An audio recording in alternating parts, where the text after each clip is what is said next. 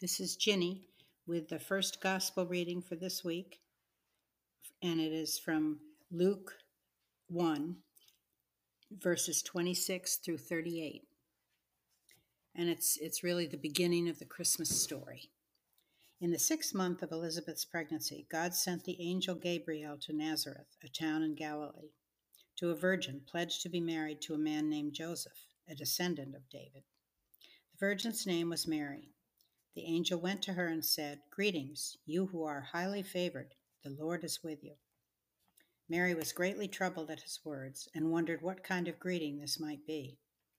But the angel said to her, Do not be afraid, Mary. You have found favor with God.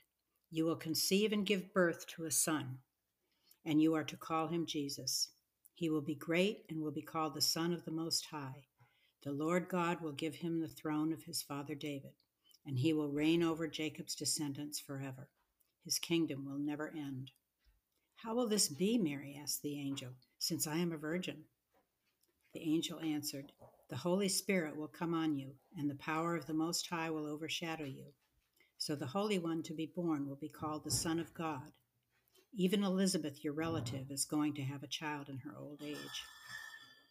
And she who was said to be unable to conceive is in her sixth month for no word from God will ever fail.